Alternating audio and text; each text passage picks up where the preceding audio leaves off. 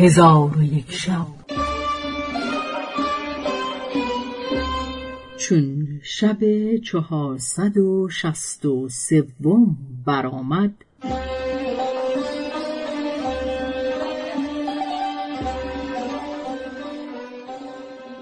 گفت ای ملک جوانبا چون زن غازی در صومعه مشغول عبادت شد و زن و مرد را محل امید گشت از غذای الهی برادر شوهر را آفتی رسید و آن زنی که او را زده بود به برست دچار شد و آن ایار را نیز وجعی فرو گرفت که طاقت برخواستنش نبود.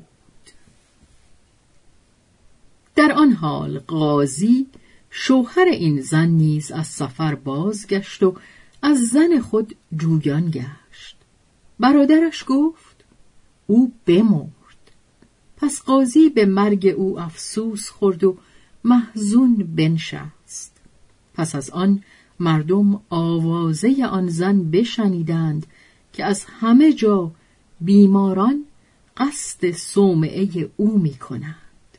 آنگاه قاضی با برادرش گفت ای برادر چرا قصد آن زن صالحه نمی کنی که خدای تعالی تو را از برکت او شفا دهد؟ گفت ای برادر مرا به سوی او ببر. و شوهر آن زنی که او را برس گرفته بود این واقعه بشنید و زن خود را به سوی صومعه برد. و پیوندان مرد ایار نیز این خبر بشنیدند و ایار را به سوی صومعه بردند. همه ایشان به در صومعه جمع آمدند و به انتظار خادم نشسته بودند که خادم بیامد. ایشان دستوری خواسته به صومعه در آمدند. آن زن صالح نقاب انداخته در پشت پرده بنشست. شوهر خود را با برادر شوهر و آن مرد ایار را با آن زن دید که بر در نشسته اند ایشان را بشناخت و به ایشان گفت شما از بیماری خلاص نخواهید شد مگر اینکه به گناهان خیشتن اعتراف کنید. از آنکه چون بنده به گناه خود اعتراف کند خدای تعالی به او رحمت آورد. پس قاضی با برادر خود گفت ای برادر به سوی خدا بازگرد و در معصیت خود اصرار مکن تا تو را سودمند افتد که از بیماری خلاص شوی. کنون بایدت عذر تقصیر گفت نه چون نفس ناطق ز گفتن بخفت. کنونت که چشمی است اشکی به بار زبان در دهان است عذری بیار. کنون کوش کاب از کمر درگذشت نه وقتی که سیلاب از سر گذشت.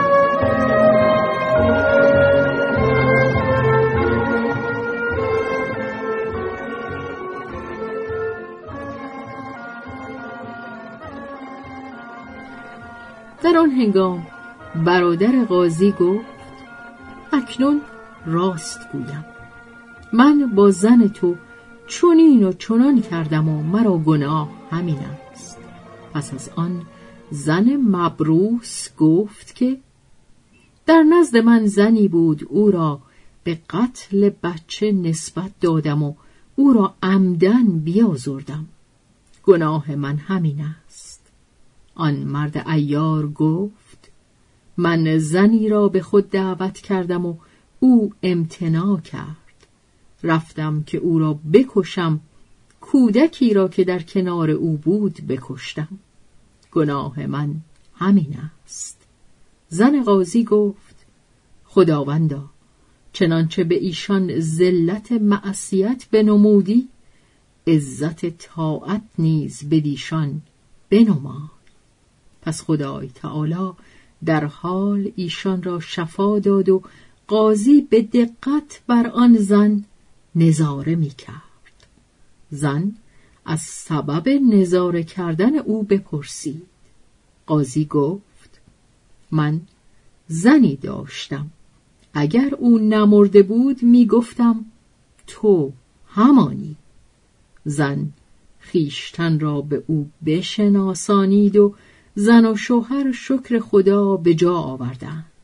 آنگاه برادر قاضی و آن مرد ایار و زن مبروس از زن قاضی معذرت خواسته تمنای بخشایش کردند. زن قاضی از همه ایشان درگذشت. پس ایشان ملازمت او را اختیار کردند و در همان مکان به عبادت مشغول شدند. تا مرگ ایشان را دریافت.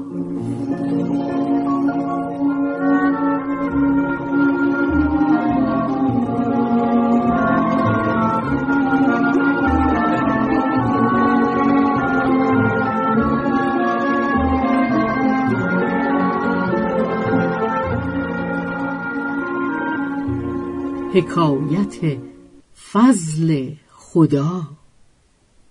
از جمله حکایت ها این است که یکی از بزرگان گفته است در شبی تاریک تواف کعبه می کردم. از دل دردناک آواز ناله شنیدم که می گفت ای کریم لطف تو قدیم است و من در سر پیمان درستم. مرا دل از شنیدن آن آواز بپرید. پریدنی که به مرگ نزدیک شدم و به سوی آن آواز رفتم. خداوند آواز را دیدم که زنی است تواف همی کند و همین نالد. من به او سلام دادم او رد سلام کرد. پس به او گفتم تو را به خداوند بزرگ سوگند می‌دهم پیمانی که دل تو در آن مقیم است. کدام است؟ آن زن گفت اگر چون این سوگند نداده بودی تو را از این راز آگاه نمی کردم. اکنون نظاره کن. چون نظاره کردم کودکی در پیش روی او خفته دیدم.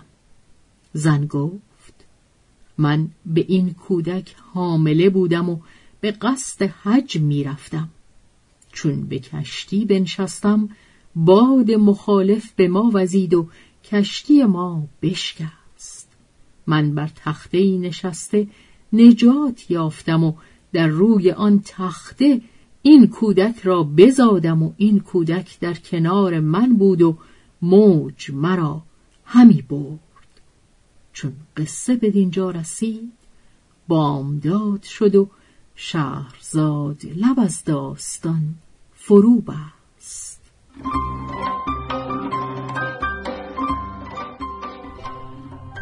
به روایت شهرزاد فتوهی. تنظیم از مجتبا میرسمیعی.